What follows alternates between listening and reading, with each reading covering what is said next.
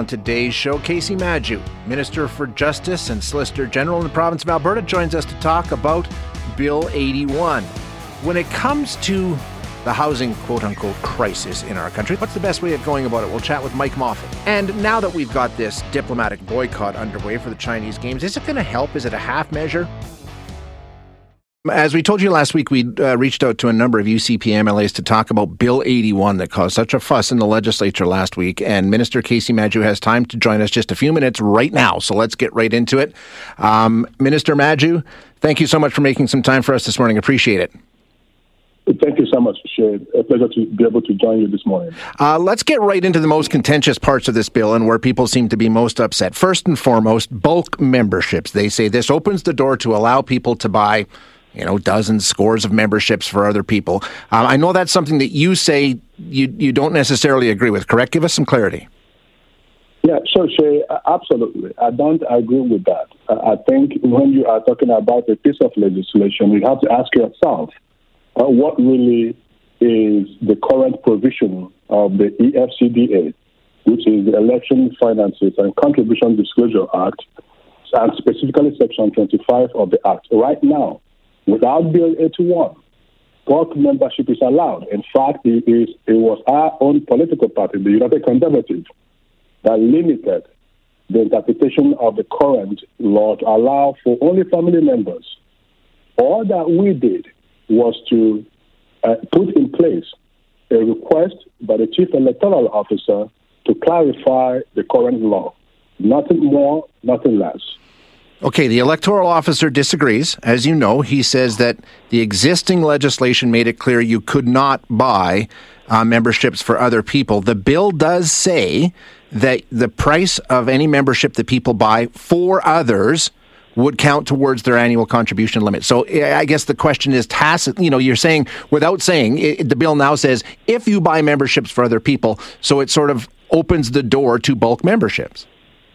No, no, Shay, Shay, I mean, that is not, whilst I can't speak to the chief electoral officer, I would remind you, Shay, that the bulletin number six by, that was released by Elections Alberta was released on November the 19th.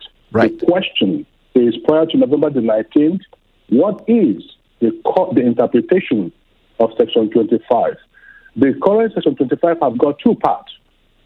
A says if you buy a membership that is up to $50, that $50 does not count towards your contribution limit.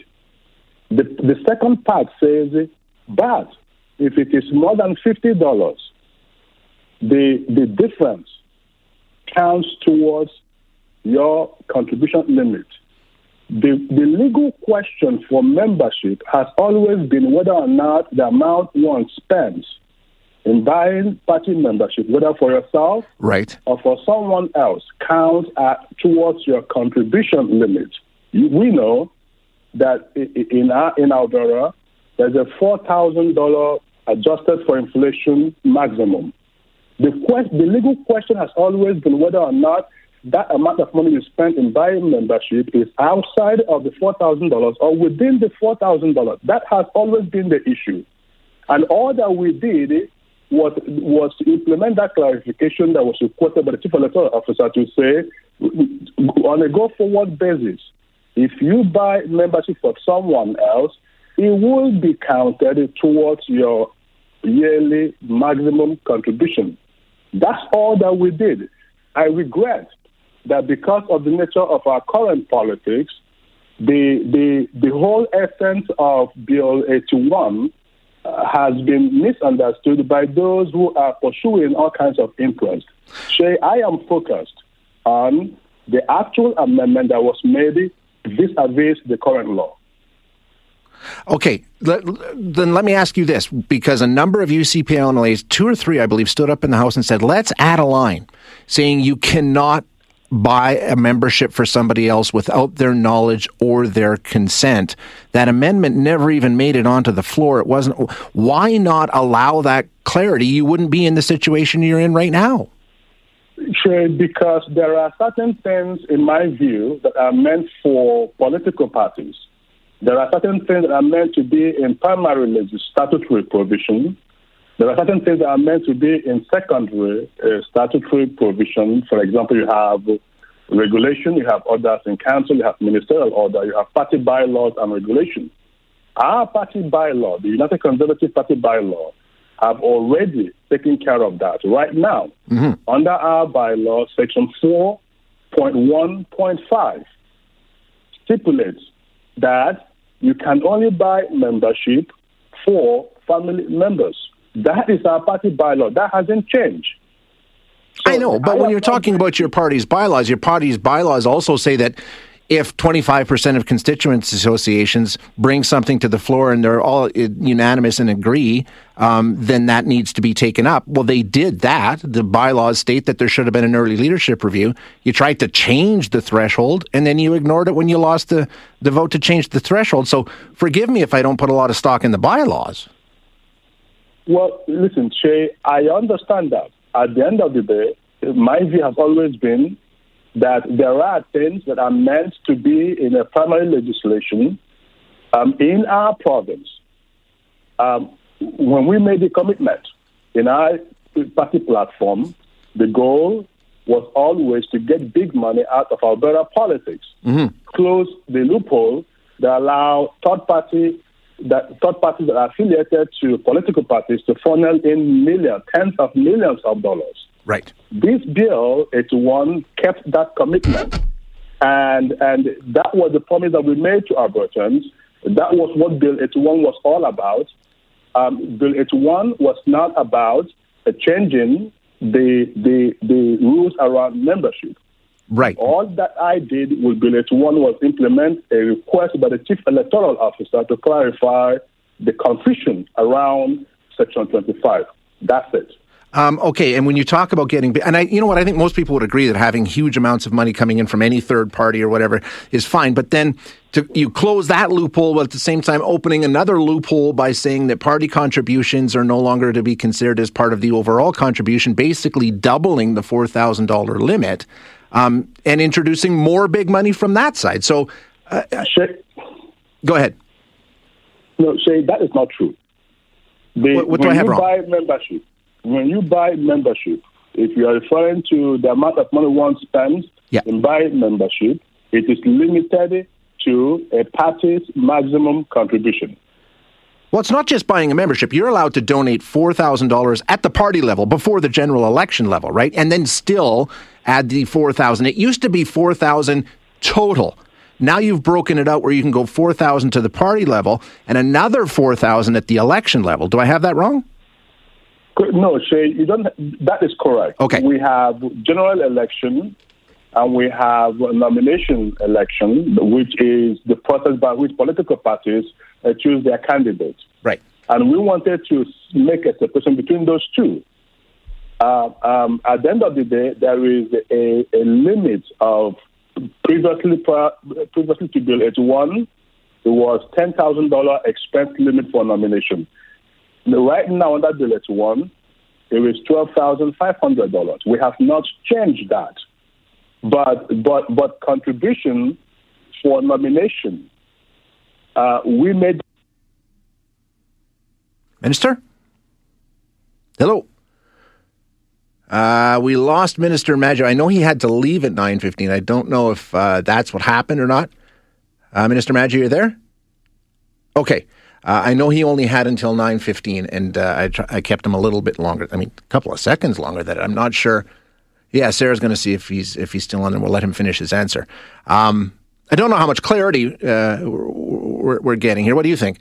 Um, 780-496-0063-403-974-8255, talking with Kaycee Madu, UCP um, minister, who, uh, you know, this Bill 81 has been so contentious, and there's you know he's he's right in saying that the it doesn't. It, there's some disagreement, I guess, is the easiest way to put it. The government putting forward, you know, we haven't changed any of the rules. The electoral officer of the province of Alberta saying, "Yeah, you did." Uh, and we're going to get more clarification from the chief electoral officer this week. That's what they said. They'd come forward with more uh, insight for us as to whether or not um, it's illegal in this province and has always been illegal in this province to uh, to buy the memberships. But um, Minister Madu, I'm, I'm not sure what happened. Thank you for for hanging on for a minute here. I just wanted to let you finish your response in terms of breaking that four thousand dollars into two parts. Um, uh, how does that not mean more big money being introduced into Alberta politics rather than reducing it? So, uh, Shay, uh, election is always about transparency. It's always about whether or not a particular individual or group of individuals have the ability to to uh, impact the outcome of our election in, a manner that is not fair and transparent. Those are the principles that we can all agree to. That said, political parties and elections also cost money to, to, to administer by political parties and by candidates. What we did in Bill 81 is to make a separation between the, the, the individual donation limit for a general election and individual donation limit for a nomination contest. And it was still capped at $12,500 for nomination. And Shay, the current um, EFCDA, the current law, provide a process of what happens if you raise excess money than $12,500. It says, without any changes that we made, I did not touch Section 12 of the EFCDA. It says if you are successful, you can use the excess money towards your general election, or it can be donated to the party, or it can be donated to your constituency association. Right. If you are unsuccessful, you can donate the money to the party or to your constituency association, or you can then give back the money to the donors on the supervision of the chief electoral officer, in other words, Elections Alberta. Right. Which is now reported. Yeah, I, I understand. I, I, think we're on the same page. It's just the, the, the question of whether or not that means more money being brought into the system or less money being brought into the system. And closing one loophole and opening another. But I, have kept you for more time than you you said you were available to stay. I appreciate you joining us very much, Minister. Um, we'll chat again. Thank you so much, Dave. Thank you. you. Thank you. That is Kaycee Madu, who is the bill sponsor um, and uh, UCP um, MLA and minister. Uh, and there's there's there's the government's take on this. Okay, it's we didn't change any of the rules when it comes to buying bulk memberships. That's always been the way it is again, chief electoral officer disagrees. Um, according to the chief electoral officer, uh, he put out a bulletin that came out earlier in the month and said no, the existing legislation meant that you could not buy memberships for other people. This bill says if you go and buy bills for other people, um, it goes towards your contribution limit. So the immediate response is, well, you're you're you know you're just sort of saying go ahead and do it. Um, so that is a change, according to the chief electoral officer. It's not according to the minister.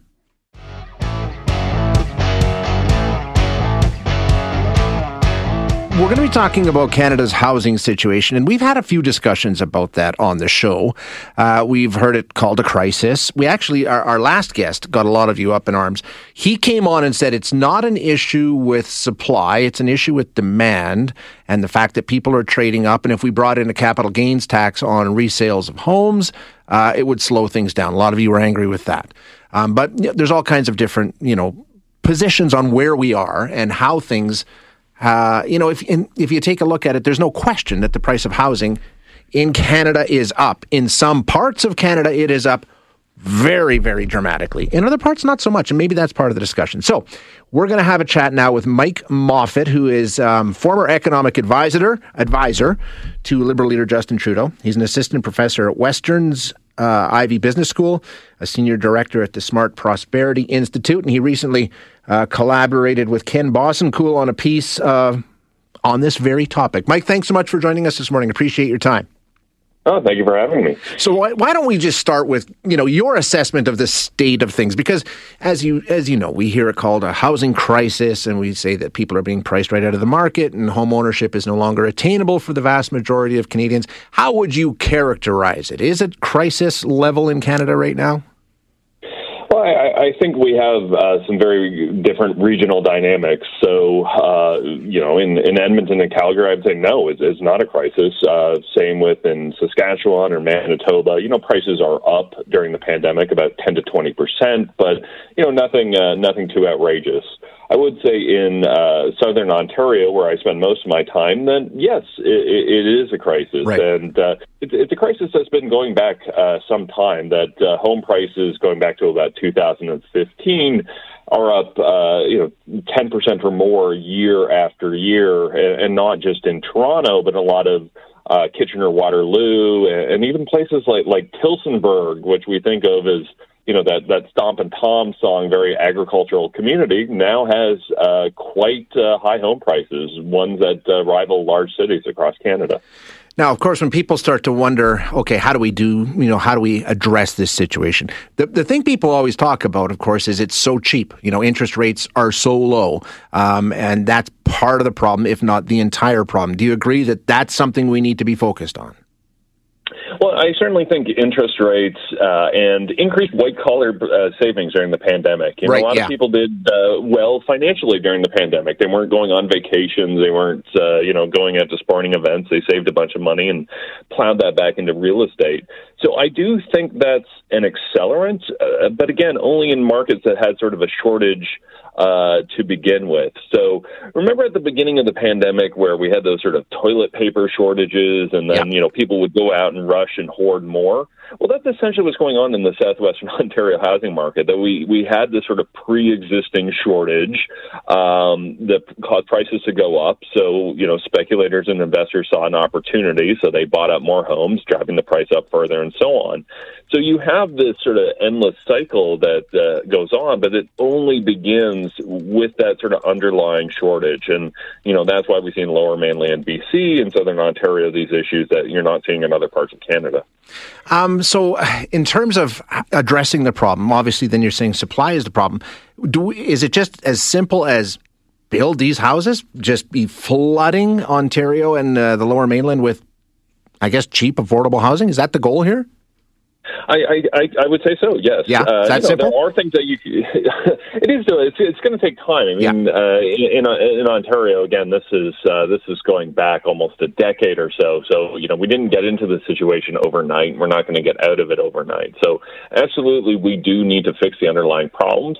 You know, there are things that we can do to stamp down on, on speculators. So uh, British Columbia and Vancouver have had a vacant home tax. Um, there are things you can look at, but I think overall we need to sort of take a light hand and. Uh, the, the the solution should be at a regional level. There, there's no reason, you know, you know, Regina and Tillsonburg are very different real estate markets, so there's no one need to have a one size fits all approach across Canada.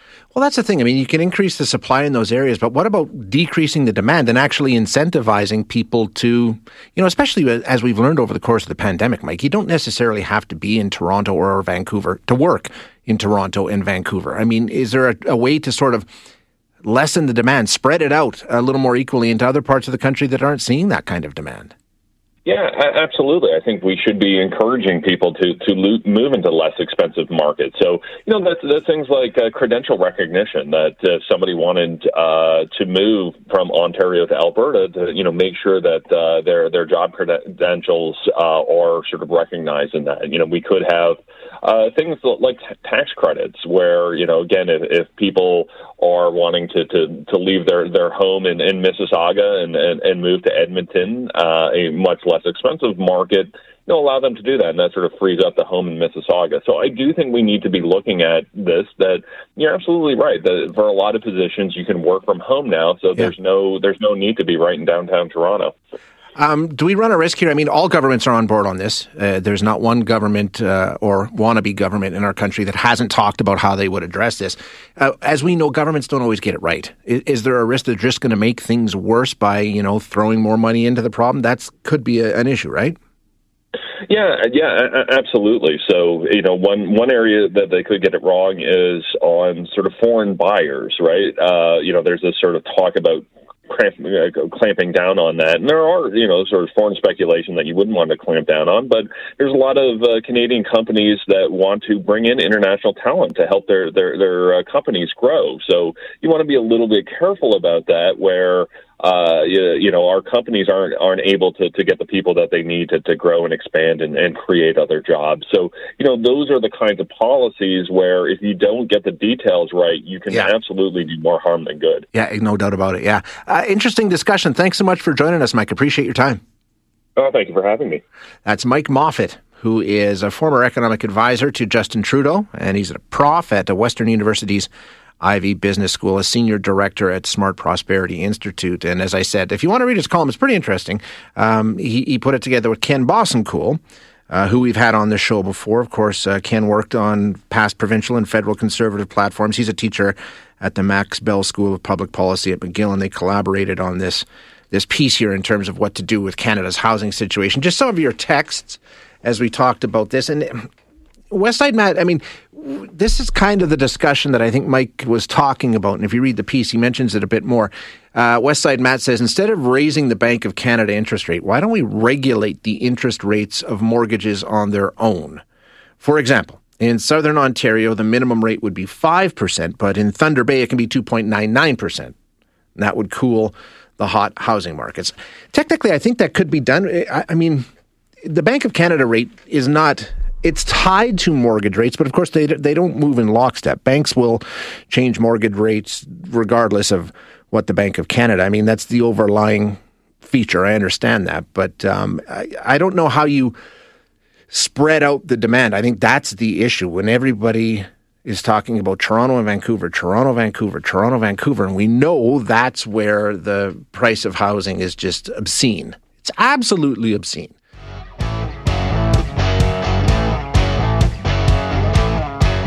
Uh, last week, uh, it was announced that uh, uh first the U.S. said they were going to have a diplomatic boycott of the upcoming Olympic Games in Beijing. Then uh, Canada joined in, Australia, UK. Um, so it looks like uh, that's gaining some momentum. We'll see what the final count is by the time the games finally roll around in February. But um, certainly, some of the West uniting and saying we will not be sending diplomats to the Beijing Games. Our athletes are going to go, but we're not going to send any dignitaries, VIPs, anything like that. Now, how effective will that be? Is there a better way to do this? We're going to chat now with Dr. Robert Huish, who is an associate professor in international development studies at Dalhousie University. Doctor, thank you for your time this morning. Appreciate you joining us. Good morning. Pleasure to talk to you. Okay, so uh, it started with the U.S., and of course, it spread slowly but surely, and uh, most of the allies on board now.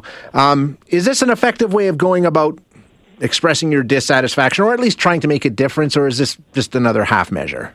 Yeah, it is absolutely not effective at all. Uh, and there's, there's a bunch of reasons for this. uh, it's something that I'd, I'd have a lot of questions for whoever advised the Biden administration this is the way forward. And here's the first point. first off, they're talking about uh, uh, boycotts as a form of pressure against China to change policies. And we're right. talking big policies. We're talking human rights violations, uh, accusations of genocide in the western part of China, pressure on Hong Kong, pressure on Taiwan, pressure in the South Pacific Sea. So by retracting diplomats from mostly ceremonial events associated with the Olympics, I'm not sure how in any way that is going to create the sort of pressure against China or against Beijing to change its policies. And as you said, it's a half measure. Uh, the, this, that's the sort of the first problem is that in terms of boycotting, this is not really the best strategy to use the Olympics as the forum for it. But the bigger concern comes from this: is that when this symbolic uh, boycott was was issued, China quickly said, "Oh, there will be retaliation in some way or another." And for anyone who's paid attention to politics in Beijing for the last five to ten years, yeah. when there's a promise of retaliation, there will be a deliverable of retaliation. The question is how and where and when. And that's the concern. I mean, I mean that's yeah. that's the thing. How far could that go realistically? I mean, we we we know the two Michaels in our country, yeah. and, and people are saying, "Oh goodness, Con- Connor McDavid's." I mean, are we going to see Connor McDavid and Auston Matthews plucked off the street? There's no chance of that happening, right? Well, there there could be, and there's a couple factors to this. And it might not be just a, a you know a brazen abduction in that sort of sense, but just look at the, the, the way that the the chips have fallen here. So where the Beijing Olympics are going to take place, they call it closed loop management. So that means nobody in or out of the Olympic Park uh, unless they're coming in from outside of the country. So even Chinese athletes have to quarantine there for 14 days. So there's no free movement with with you know in or out of the place. Right. So they got it pretty locked down. Now the second thing is is that there's a few factors. Oh, Sarah, we lost him. Sarah's on it. She's going to get him back. Don't worry. We'll get the guest back. I this is the question that I have is how much risk are we actually putting our athletes at when China says that they will respond with firm countermeasures? What does that mean? Um, I, I can't imagine that you know our athletes, our Olympic athletes, are at risk. I mean, that just seems to me to be beyond beyond imagination. But let's see. We've got him back. Dr. Hi Robert there. Hi, hi there, Doc. Thanks for calling back. Um, no, no, no, no problem at all. Um, so I guess the big concern here is that if an athlete were to test positive for COVID, Yeah. Uh, would, what would the rules then be? 14 day uh, quarantine, that's definitely guaranteed. Could there be something else afterwards? We're not sure. And the big thing that always is a concern with the Olympics is doping, doping and narcotics. Yes. Even in this, uh, this the, the Summer Olympics in Tokyo, there were four people who were detained in Japan for, for cocaine possession. And doping and narcotics in China is very, very serious business. So that's where most foreigners are detained in China for that. So could there be some sort of uh, a trip up with uh, a COVID uh, positive test? Could there be a doping allegation? Could that trigger detention? And it might. Uh, now, the biggest problem with this is we've also seen that China in the past, if they've got a problem with the United States, they don't necessarily attack the United States or put pressure on it Right. directly. Instead, they'll put pressure on the allies.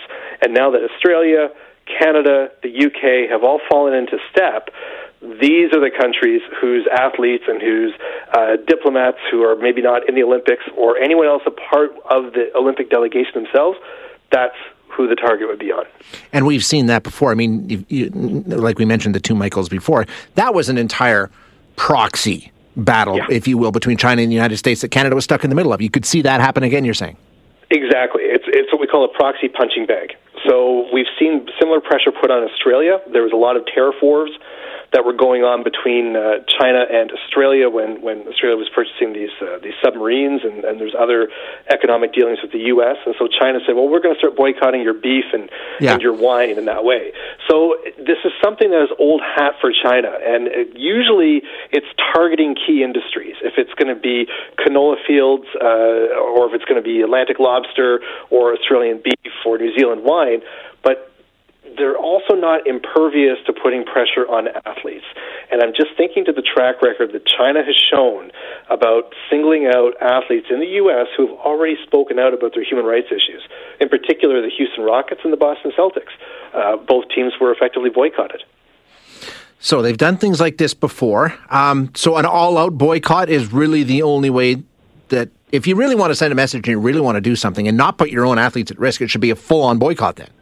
Exactly. I mean, the one one thing to do would just be to um, have ignored the Olympics as the stadium to create this political turmoil, just to just to have gone by it. Well, too late for that now. Mr. Biden has has gone down this road. China has promised retaliation, and other countries have joined on board. So I think that the one thing in terms of making it more effective and to protect and ensure the safety of all of our athletes, if it's here, if it's in the U.S., UK, or Australia, would be to to withdraw the, the the teams right now because if there's a real serious concern about the way that China is governing its people, the way it's pressuring others in its region, uh, then it's got to be all or nothing. Uh, these sort of half measures. They don't work, they haven't worked, and they won't work again. Um, what? Tell me about this Olympic truce. I mean, again, I don't know how much stock you can put in, but what is it? I mean, your piece was the first time I even heard of it. Right. So the Olympic truce actually goes back uh, quite a ways to the ancient Olympics. So the ones in, in Greece that were back in the days of the of the Stoics. Now, uh, the, of course, the modern Olympics that uh, started up just around the turn of the 20th century, uh, that clause wasn't actually adopted until after World War II. And what the the Olympic truce was meant to be uh, was a clause that participating nations would sign on to allow free passage of their athletes to the games and out, and also for the host nation to respect all rights of athletes who are participating there.